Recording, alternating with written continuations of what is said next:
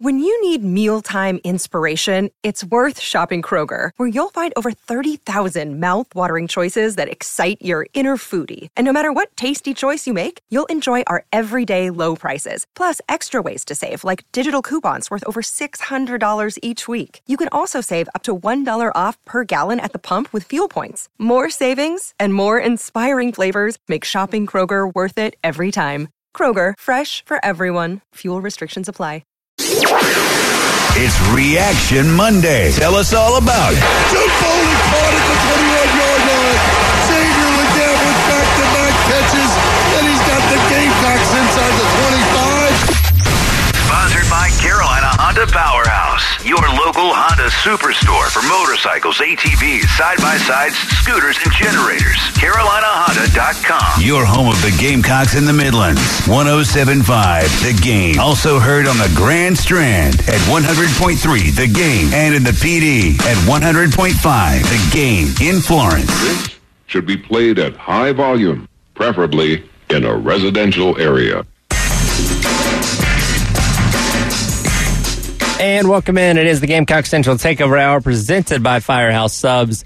Here on the game, myself, Wes Mitchell, Chris Clark, along with you. It's Labor Day. It's also Reaction Monday. One game in the books for the 2023 season for the Gamecocks. Unfortunately, guys, I wish we had happier things to talk about, but it was a 31 17 loss for the Gamecocks, and uh, a lot of things looked very, very ugly on Saturday night. A lot of things, yes. Where do we start, guys? I'm going to start right here. So, first of all, before before I say this, I want to say Gamecock fans, I know y'all are ticked off right now, but man, y'all showed out. I want to start with that. That was actually one of the most electric because I, you know, Chris and I are both at the game. We sat in the stands. That was the most electric walks into a stadium mm-hmm. I have ever Yeah. participated in. Like people were going insane literally as they walked in. I watched uh, hotel lobbies be taken over. Uh, Charlotte take. I mean, fans, you like completely outdid yourself. It definitely looked like more Garnet than uh, Carolina Blue in the stands. What do you think the breakdown was? I mean, so if you split the stadium, man, it was like it was almost all South Carolina fans in their half, mm-hmm. and then I felt like, at least from my vantage point, on the UNC quote unquote half of the stadium, it was like they had some of the middle lower seats, but then most of the upper on the UNC side was was garnet and black with a little bit of like blue kind of um, you know dispersed throughout. So, I mean and honestly noise level it was Yeah. like 90-10 south carolina to start the game like it was it was insane. Um, north carolina fans were very quiet for most of the the day it felt like. And then obviously they started talking uh, uh, along about the midway through the third quarter i feel like. But so gamecock fans thumbs up. I will also say after i say that a little bit thumbs down on the take of man they got me again.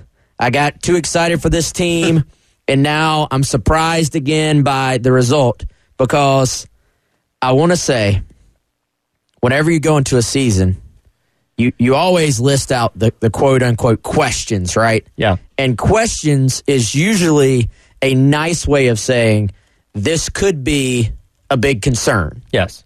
now, yes, sometimes those questions become, okay, this guy stepped up. He he did better than we thought. You played better. You answered the questions in a positive way. Right. However, what were we all talking about in the final lead into the game here on the show? Shane Beamer himself, when asked about the depth chart and the spots he was still watching, offensive tackle, run game in general, run defense, depth at defensive back once you get past Marcellus Dial, OD Fortune, um, DQ Smith, and Nick Emmanwori. And then depth at wide receiver once you get past Juice Wells, Xavier Legette, and Marion Brown. So literally, those are the questions going into the game. Every single one of those things, I believe, were pretty much kind of exposed by North Carolina. If you look at why South Carolina lost the game, it to me directly goes back to those one, two, three, four, five questions going in. So, in some ways, those questions were what we thought they were. And, you know, I, I don't know how, how good is North Carolina is a question I have coming out of this game. They clearly were good enough to expose those questions we're talking about as being concerns. Maybe you're playing, uh, you know, who was it? Eastern Illinois. Mm-hmm. Yeah. Maybe maybe we're sitting here. You'd be okay. Maybe we're sitting that. here going, Yeah. man, I really thought they'd have blocked them a little bit better up front, but maybe, you know, maybe it's first game, blah blah blah. No, there were there were no doubts. North Carolina was good enough in those matchups to expose those things. Um, for the most part, the issues ended up kind of being what you maybe feared they would be. My biggest, maybe kind of surprise, Chris, I thought South Carolina would actually have a little bit more disruption their defensive line against North Carolina's offensive line, considering the struggles they had last year mm. and the individual, you know, Tonka Hemingway, Boogie Huntley, TJ Sanders, Jordan Strachan is back. I, I, I just thought there would be a little bit more of an issue for UNC's front. So, all right, that, that's all I got. I'm going to head on out. That's See a- y'all later. That was a solid four minute opening riff there. Yeah, a little monologue. Sorry, guys. love it. Getting a little Well, long no, but there, there is. You're right. There's so much to unpack, and I have like I've ri- even written down big picture takes and then like just micro takes, like just really zooming in on the game itself. You know, you analyze what happens in the game, and then you try to analyze, especially since it's game one against two teams that you know we thought were pretty evenly matched going into the game. You know what happened in the game. What does it mean going forward? Um, here's one thing I want to say big picture, and we'll continue to unpack all this, I think, throughout the week as far as the big picture takes. Not surprisingly, because this is college football and this is fandom and it's the fan experience, we have, you know, th- there are some kind of shut down the season takes. You know, there are some, this is what it's going to be. I, I would caution, let's not do that. There's a lot of data, and I think you could point to the last two years literally in Columbia I mean, remember how we all felt about the Florida game? I mean, that, that team, aside from like one play, looked like it had not played football, you know, in a couple years or maybe ever. And then they go out and do some things the rest of the year, right? Now it's also I'm gonna I'm gonna contradict myself. It's a little different because I think some of the issues that we've seen could linger more than they did last year. What was the big problem last year? I think we all looked at that offense and said, "Goodness, there's a lot of pieces here. Why can't they score? Why why does it look this discombobulated?" This year, I think there there's at some spots a little less talent, at- at some spots less depth. The offensive lineman that you lost off last season's team, I think that lack of experience is showing. The problems at tackle are showing, and you might not be able to fix those in as meaningful a way, right? You don't just shift from, okay, we've got this baseline level of talent. We just need to tweak some things and we can get there. I think you have more personnel questions this year on offense. And, and so that's the question. Well, obviously, a lot to break down from this game. Let's just start off with the most obvious one. Everybody knows the stat by now. Spencer Rattler got sacked nine times on Saturday night. The offensive line just got bullied by South Carolina or by North Carolina's defensive front. And again, that was one of the main talking points this entire offseason. What's the offensive line going to look like? Going back to last week in the depth chart, we still had the oars at the tackle spots. Had Fugar on one side, he had Cason Henry starting on the other side. You lose Cason Henry four snaps into the game, then you're having to move guys around there again. Sidney Fugar, as we know, was a guy that wasn't expected to come in and start right away. You had to throw him out there because you didn't really have any other options. He plays about half the snaps. Throw Jackson Hughes out there as well. Just kind of a mess all around on the offensive line, and it showed on Saturday night. Not only in protecting Spencer Rattler, but also not allowing the running backs to be able to do much of anything either. Yeah, and I think those things are always tied together too. If you can establish a little bit of a running, even just a little sense of a rushing attack, then that can in turn help you to give your quarterback a little bit more time to throw. It, by the end, it was pretty apparent UNC knew they could kind of just pin their ears back, attack. I thought they got more and more aggressive as the game progressed and sending extra guys and sending blitzes because they felt like they could just overwhelm South Carolina up front.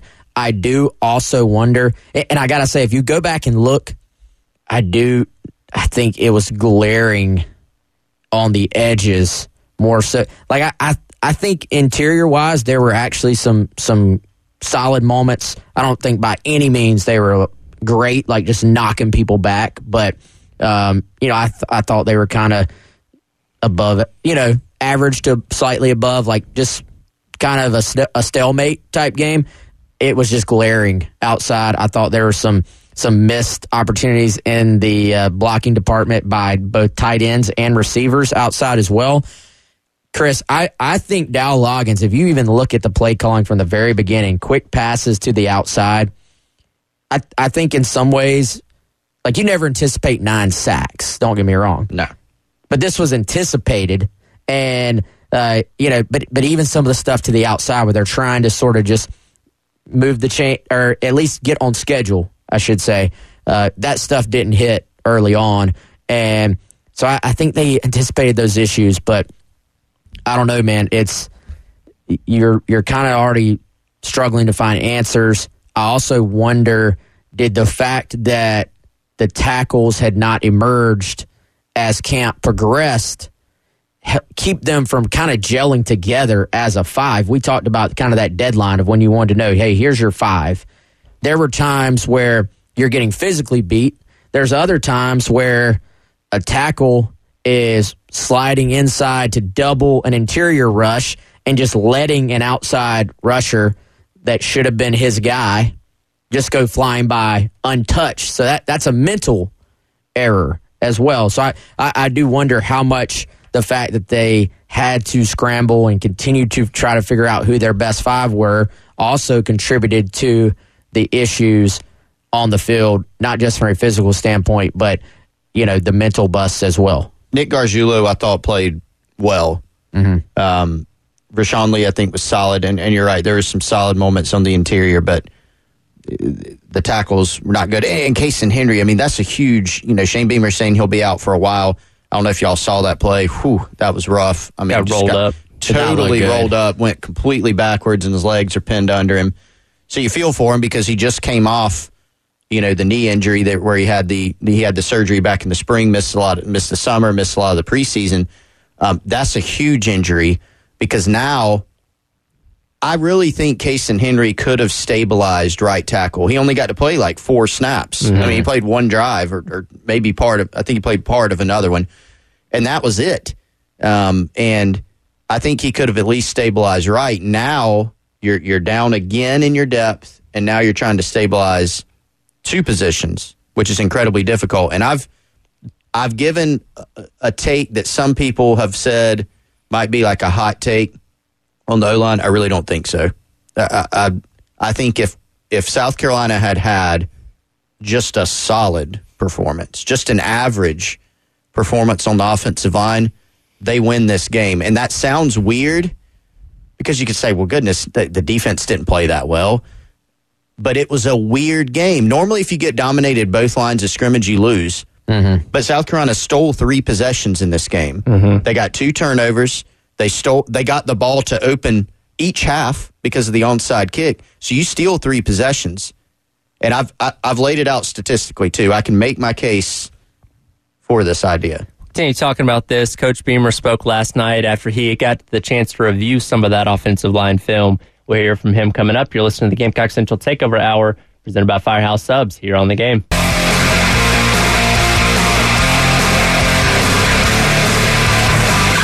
It's Reaction Monday. Sponsored by Carolina Honda Powerhouse. CarolinaHonda.com. Your home of the Gamecocks in the Midlands. 1075 The Game. Also heard on the Grand Strand at 100.3 The Game. And in the PD at 100.5 The Game in Florence. Welcome back in Gamecock Central Takeover Hour. Presented by Firehouse Subs here on the game. It is Reaction Monday breaking down what happened on Saturday night up in Charlotte. 31 17 loss for the Gamecocks. Obviously, one of the biggest stories coming away from the game was the struggles of the offensive line. Coach Beamer had his Sunday night teleconference, got the opportunity to look at that offensive line film. Here's what Coach had to say about it last night. Uh, I would say it's a combination of both. We got to coach them up, and um, you know there were some things last night that were uh, technique errors, no question about it. There were things that just get beating, getting beat one on one errors, and then the disappointing thing were there were a lot there were a lot of mental errors, and uh, some of those mental errors came from our older guys, which was disappointing. So um, we're always about competition. Uh, we certainly have to get better as the year goes. We, we, I've said that a million times and I will continue to. And that, that means our older guys have to continue to get better, but our younger guys have to continue to get better. And, you know, our, our younger guys continue to practice the right way and give us a chance to pl- to be successful. We will, we will get them in the game and then give them an opportunity without a doubt. And, uh, uh, but it's up to them. I mean, we got to practice the right way also. So there's competition all across the board, and you know, I know you guys get fired up about the depth chart. That depth chart, like I tell you, is is uh, just it's in pencil and it changes every single day around here. And uh, if a guy's not giving us the best chance to be successful, and somebody else is, we'll get him in there, and may have to live with some growing pains, but uh, that's part of it. And look, no team comes out of the gate perfect. You look at some of the best teams in the country over the weekend. Ohio State, Georgia, they had their respective struggles. So everybody's going to improve, everybody's going to get better, and that's the optimism for the offensive line. How much better can they get, though? What is the ceiling for how good this offensive line can be? Because it's not going to get any easier. You got Georgia coming up in 12 days, and if you struggled against North Carolina like that, I can only imagine what Georgia's going to do to them. Yeah, it's a great question, Tyler. And I, I think you look not not that it makes anybody in Columbia feel any better if you're a Gamecock fan. I mean, look no further than LSU, who represented the West in the title game last year. They had their share of struggles up front against a very good Florida State defensive line. Now, mm-hmm. those guys were getting after it. Don't get me wrong, but you know, I, I think some of this again is you you gotta find a way to find your five and try to let them as much as possible gel together. The problem is, like you said, Georgia in 12 days, you really don't have. So you look at last year, you kind of had a, a, few weeks into the season, you had that little stretch of SC State and Charlotte. That just felt like a chance to work on some things, to kind of maybe not completely just change your game plan, but work some guys in after you've gathered some data. You got Furman this week, and you have one game's worth of data to go off of. It, but if you're going to pull a youth movement at some spots, I mean, Chris, what? Well, like when when do you do it? you do it now. Like you, you don't you don't yeah. do it against Georgia, even waiting to Mississippi State. Mississippi State is now like must. I hate must win, but you're getting into that territory where you need you need to win that game, right? So if you're going to start to incorporate the younger guys, uh, you know, across the board, you may not to be reactionary, but you may just have to throw some of them into the fire this week and kind of just let them start learning on the job. Yeah, and Be- Beamer, I think Beamer's kind of not giving things away, but kind of setting the stage eh, for to, to see some of these other guys, particularly I think, on the offensive line. Um, and there may be others. I mean, Nick Emmanwori, questionable for the game. So Jalen Kilgore. Jalen Kilgore, first college game. I thought he played well. Congrats. You got 63 snaps. You got to go play. Right. So it's trial by fire. And it's not against, you know, it, it is against North Carolina. It's against a, a quality opponent game one. And, and he did play well. One of the highest graded guys on the team. I think he had uh, 10 tackles, I think. He, he played really well against the run in particular. You saw sure tacklers. So, um, you know, guys like him could see more time. Uh, just in general, but especially it, if Nick Emmanwori doesn't play, Kilgore is probably starting against Furman. Um, and maybe you hold out even more. You want to make sure he's good. You don't rush him back. But I think on the offensive line, that's where you can really start. Tree Babalade, left tackle. That is kind of where my head's at. That's a natural. When when Beamer says there may be some growing pains you got to deal with, okay, you know there may be some Wes, you were talking about assignment football earlier. There may be some issues there with a freshman. There may be some technique things that kind of fall by the wayside because you're kind of you're, out there for the first time. You're relying on your athleticism, but they've got to fix this tackle situation as much as it can be fixed. And so I, I think that's one thing you can look at. Um, Marquis Anderson, you know, had a setback during the week. Beamer said he could get in there somewhere. He's been working inside. Uh, again, as you said, Wes, it's not like inside was perfect either. The, the focus is on the tackles, but they might need to find some more answers there. And, and Trovon Baugh, I don't think you rule out any of those guys. I think that the focus is really on Tree. Let me go back uh, before to, to stay on the O line for just another minute here. Look back at the game, and to go back to my point about how if South Carolina has a decent offensive line performance, this game was so weird. As poorly as they played, they're in the game in the fourth quarter, mm-hmm. primarily because of those stolen possessions, two turnovers, the onside kick. South Carolina had several drives that ended because of sacks. Several drives beyond that that were impacted because of early down sacks where you're getting in bad down distances. And then UNC can, as you said, Wes tee off. I think six of those sacks came on third, correct? I think that's right. I mean, you, you had first possession, you get kind of a Uh, maybe you don't credit Juice with a drop there, right? That's a tough one. Guy seemed to get a hand on it. But that next drive, you score a touchdown. Third drive, Rattler gets kind of knocked around in the pocket, trips over an offensive lineman because the pocket's not clean. Then you have basically you have four straight with a drop on fourth down sandwiched in between it. You have four straight sacks to end a drive. One of them you have to settle for a field goal. Then there's more after that. Like you took some some first down sacks that got you in bad spots. You had Rattler's intentional grounding because he's immediately pressured you know, 10 yards outside of the pocket. So there were a lot of problems here where, you know, Rattler showed during the course of the day that if he had, to the extent that he had a clean pocket, which was not often, he made some throws. He escaped. He bought some time and made some throws. He ran for a first down. So um, I just think that was huge. Despite the defense not playing great, right? Despite no running game, you're still in the game, and it kind of has you wondering, hey, if they could have just given any better effort, any you know, average to solid performance, I really think it could have been different offensively. I think you know even going in, we weren't saying, "Hey, these offensive tackles." You shouldn't be expecting these offensive yeah. tackles to look like, um, you know, Alabama. Yeah. If they can just give Rattler, because he did make some really quick decisions. He made some throws with guys directly in his face. So he proved he can do that for you.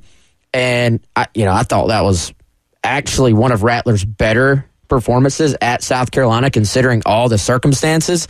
So if you could just give him a little bit of time, and you know, you, you heard Beamer mention something I mentioned earlier, just the you know a, a mental bust at, at offensive tackle from you know from a guy who has played for you. So some of those where you know you got down there inside the the red zone and then if you can't run the football and you can't protect then that's when things really are, are, glaring is when you're inside the red zone, I think. And so that was apparent late in the game. They had their chances, but also you were kind of saying the way this game is going, it's going to be very difficult to score in these circumstances. You, it, it was so much based on the offense Saturday night was based on explosive plays. And when the explosive plays were there, South Carolina either scored or put themselves in a position to score when the explosive plays did not hit, which you can't count on that, then, you know, we, we frankly saw the result. Hear more from Coach Beamer. Take a look at the other side of the ball with defense coming up. You're listening to the Gamecock Central Takeover Hour presented by Firehouse Subs here on the game.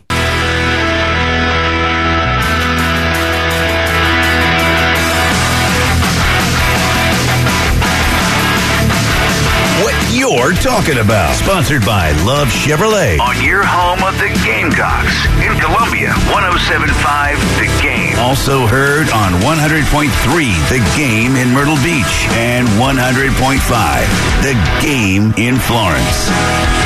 Um, I mean, they, uh, our whole plan coming into this uh, coming into this game was just trying to be active and disruptive up front, being able to, you know, um, make them block movement and, and bringing pressure that's maybe not, you know, a, a zero type blitz pressure, but just the illusion of some pressure and things like that. So thought we'd be able to, you know, make more. Uh, be more disruptive on that uh, as well, and not not good enough. Got to go back. We got to be able to win our one on ones, and he did a good job of, you know, they do a good job. He's a great athlete, moving the pocket, and then you know they put some balls in there on quick slants and things like that. We've got to be able. The pass rush isn't going to get there, but you know, defensively they forced some turnovers in the second half, and and um, uh, gave us a chance. Oh, welcome back into the Gamecock Central Takeover Hour presented by Firehouse Subs here on the game. It is Reaction Monday. Tyler Wes and Chris along with you. That was Coach Beamer talking in his post-game presser on Saturday about the defensive side of the ball and one of the big question marks we had going into the season, much like the offensive line, was the defense's ability to stop the run and didn't really have much to write home about on Saturday night. British Brooks returning from injury. Coincidentally, last game he played was against South Carolina in the Dukes Mayo Bowl. 15 carries for 103 yards. Omarion Hampton gets into the end zone twice for two of uh, North Carolina's four touchdowns. And again, just kind of like the offense, you're just getting beaten, getting beat in the trenches by North Carolina with an offensive line that a season ago wasn't all that great. They looked like superstars against South Carolina on Saturday night. Yeah, I trying to think of the best way to present this. I'm not I'm not sugarcoating with this, but also I can't especially going back and watching the replay of the game versus like all the all the ups and downs of watching it live and uh, feeling the energy of the fans around you and people being up and then down and know everything in between. You know, you look at these numbers. British Brooks, 15 carries, 103 yards, long of 29. That's almost seven yards a carry. Chris, you look at Omarion Hampton, 16 carries for 37 yards. That's a 2.5, uh, 2.3 yards per carry. Overall, 39 rushes, 168 yards, 4.3 yards per carry. And that's not even sort of, uh, that's not, that doesn't include a bunch of tackles for loss or sacks that kind of skew those numbers. So I, I sort of looked at it as in like, yes, that area still has to improve. I didn't feel like the the run defense was like just unfixable either. It, it felt like North Carolina did a good job of being hard headed in the running game. They sort of uh, they certainly ran the ball better than South Carolina ran the ball, but I thought the linebackers for Carolina were very much improved versus what we saw most of last year.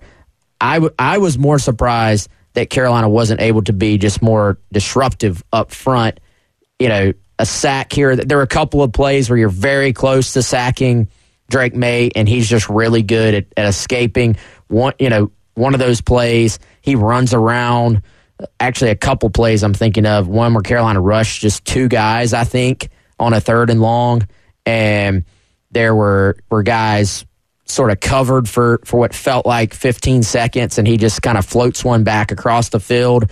Tight end catches it. You had another deep ball that that I think was one of the scores where you know there was pressure and, and Maye moves around and uses his feet uh, against what was really a very good North Carolina offense last year. I'm not saying the defense was great Saturday night, but after I rewatched it, I didn't feel like if there are levels to this, I didn't feel like the con- level of concern is near what it is there as it was for me looking at again going back to, to offensive tackle. Yeah, I so I thought UNC was going to score 38 points in this game. That was my prediction. Obviously, I wasn't right about that. Um, did, I thought South Carolina would win a close game. I think I picked 41 38. So I was baking in that I thought South Carolina's defense would improve from last year and still give up 38 points in this game. Mm-hmm. So for me, it was kind of a mixed bag because I think if you just dial in, as you said, Wes, on the linebackers, Debo Williams, Stone Blanton, they had to play the entire game. Pup Howard traveled, he didn't play. Um, I think we'll see that change probably starting next week. You lose Mo Kaba very early, unfortunately. So the bottom line is now Stone no Bam Martin Scott. The Bam Martin Scott either. wasn't on there. Yeah, he wasn't out there. So hopefully you get him in too. Um, so those guys played the whole game, and they played a, a good many snaps. I think each played you know seventy something snaps. So I thought that they played well. I think that they showed that they could be upgrades. You know, I, I think that that position is in better hands. Particular now, you do need to get a couple other guys. You need Pup to come along as a freshman. You need Bam back in there. You need to build some more depth. But those guys look better. And then you look at even the two running backs. So they did a really good job on Omarion Hampton. He scored two touchdowns, but they were both in the red zone. Mm-hmm. You did a great job on him. British Brooks, not as much. I think he had, what, a 29 yarder in there. Yeah. But overall, an okay job. And, and Drake Maye was, their leading rusher last year, he bought, bought himself some time, but he didn't make a giant impact running the football. Um, the, the, the bigger issue to me was that lack of pressure. And you're right. It was a great point you made to open the show. All of the problem areas that Shane Beamer laid out manifested on Saturday night. And so the edge rush was one of those. And I feel like there's there's kind of a situation. Remember, in the preseason, we always talk about it's hard to know what you've got because if one area is really good, maybe that means you're really bad in one area. If both seem good or both seem not so good, you know, maybe maybe they're they're both the same, but you don't know until you play another opponent. And so I think what we've what we can now land on, and again, we don't make need to make like some grand proclamation, but it looks like both lines of scrimmages, particularly on the edge, need some work. And um, that that was probably the biggest, you know, disappointment if you're a Gamecock fan watching that game is that for an offensive line that came in with questions at tackle, you only I think you hurried Drake Maye like nine times out of seventy something snaps. Um, you hit him a handful of times and you didn't register a sack, and and you didn't really affect him in a meaningful way for much of the game. Now, now he's really, really good. He's really good, um, but you you got to find some ways to manufacture some more pressure. So a question becomes: Can you get better there? You know, as the season goes along. Yeah, and the uh, so, some of that I think was not not being able to finish off yeah. the opportunities when they did have pressure on him. P- PFF, which I mean, take it or leave it, honestly. But PFF had South Carolina's defense with 14 pressures in the game. The, the weird thing about this is that South Carolina's number two and three highest graded guy on defense were edge guys Jordan Strachan, Tyreek Johnson. Um, sixth, Elijah Davis, who actually played some in, but just for, you know, a handful, like literally five snaps. Bryan Thomas Jr. was eighth, you know, eighth highest graded on the team for the game. Also had an above average game as far as the grades go. 66.9 was his grade. Tonka Hemingway, 64.8. Um, Drew Tuazama played 22 snaps according to PFF and had a grade of 62.2, which is 60 is the baseline. If you if you did absolutely if you affected the game in no way, you would have 60. So anything above 60 is kind of the baseline there. Um, strangely, those guys did not grade out that poorly.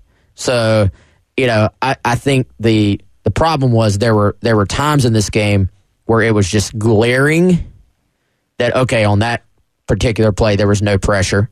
And then it was sort of if you were watching South Carolina on offense and then comparing it to watching North Carolina on offense and the difference in the amount of pressure the two quarterbacks were under, that made it even more glaring to you.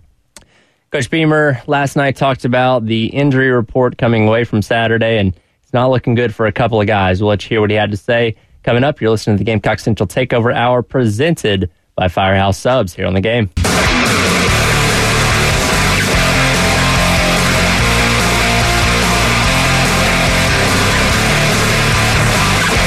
Reaction Monday. Sponsored by Carolina Honda Powerhouse. CarolinaHonda.com. Your home of the Gamecocks in the Midlands. 1075 The Game. Also heard on the Grand Strand at 100.3 The Game. And in the Pee Dee at 100.5 The Game in Florence.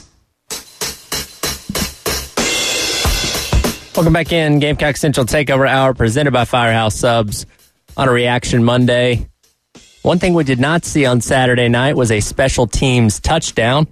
That means the Loyer Lisa special teams touchdown contest now rolls over this weekend's game against Furman. head on over to 1075thegame.com and register for your chance to potentially win $200 if South Carolina can score a special teams touchdown this weekend. Winners will be picked on the early game coming up Monday morning with Bill, Preston, and Jen. Again, because no touchdown happened this past weekend, the prize is now $200. Again, head on over to 1075thegame.com to register today. Uh, Coach Beamer speaking yesterday on his Sunday night teleconference uh, elaborate a little bit more on the injuries that we saw on Saturday night. Uh, injury wise, uh, we're uh, beat up to say the least. Uh, guys that didn't finish the game last night were uh, Nick Emmanwori, I would say he is questionable this week. Juice Wells, I would say, is questionable this week. Um, uh, Cason Henry will be out this week. He's probably going to be out for a while. And uh, Mo Kaba will be out for a while. And uh, out of respect for him, I'll uh, comment more on that as, as we get into the week uh, as well. So uh, had some critical injuries last night. That was evident, and uh, we have to overcome it. And got a young team that has to continue to get better, and they will. We'll start off with Mo Kaba there, and if you saw his reaction on the sideline, certainly doesn't look like a good situation for. He only got out there for one play, and this is obviously a guy that spent his entire offseason rehabbing after getting early injured early late last season. The the outlook's not too good for for Mo here. Yeah, certainly did not seem good. Um, played a couple of special team snaps early on too, I think, and then obviously had to exit early and just I mean we we won't completely speculate, but based on Beamer's quote there everybody can kind of read between the lines there that it does not look good. As we talked about earlier with Cason Henry, that is, I think, an offensive lineman's kind of worst nightmares when you get rolled up from behind like that. It, it seems like the most offensive line injuries, you know, and when they're most serious is either when you're you're rolled up like that or you roll an ankle, mm-hmm. and uh, you know it seems like those are most common at that position. You got big guys; they're in traffic, and it was just an unfortunate thing. So you you hate it for those guys regardless, but you hate it even more that both of them were coming off of um, you know serious injuries in the first place, and obviously the other guys, Juice Wells, still coming back from the foot injury in the offseason. Nick Emmanwori, you could tell, you know, he he tried to gut it out. He was very frustrated, very upset, and that's the thing about a hamstring. You can a hamstring is not a gutted out type injury. It's not like a bruise. It's not something where it's a pain tolerance issue. It's uh, you know the most frustrating thing about it is that you can want to be out there, you can be willing to be out there, but your body just will not react the way you think it should and the way you want it to. And so that that was obviously uh, you know incredibly unfortunate for him and unfortunate for South Carolina because you're talking about guys they uh, could ill afford to lose. Yeah, I mean, Cason Henry, again, I said it earlier, huge loss. Um, you're dipping into your depth. I, I, think Guy has a huge upside and is an inexperienced player. So, in some regard, you may be like, well, what's the big deal? You know, we, we don't even know if he would have played well, but he earned the starting job and he earned it despite I've only he only played in two games last year. He missed a you know the entire spring. He missed some of the preseason, summer still earned that job, and I think he would have stabilized one of those spots. So um, you, you, need to get more healthy as a team. Like we we saw some injuries early in the season. Arkansas last year, you know, you lose Cobb, you lose Jordan Strachan. Those ended up affecting the entire rest of the season. So uh, you know, it's clear that Henry will be out for a while.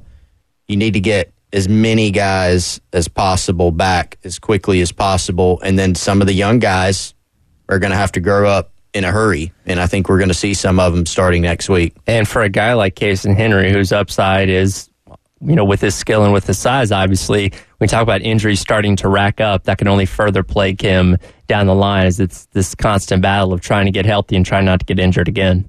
Yeah, and I, I think if you're if you're South Carolina, you're you're really frustrated because you do have these number of injuries right now.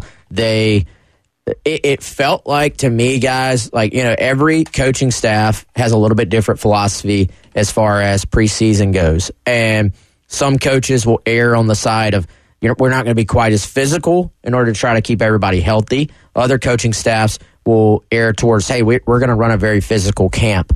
It felt to me like South Carolina knowing that they had to fix their O line, knowing they had to fix their run defense, they ran a pretty physical camp.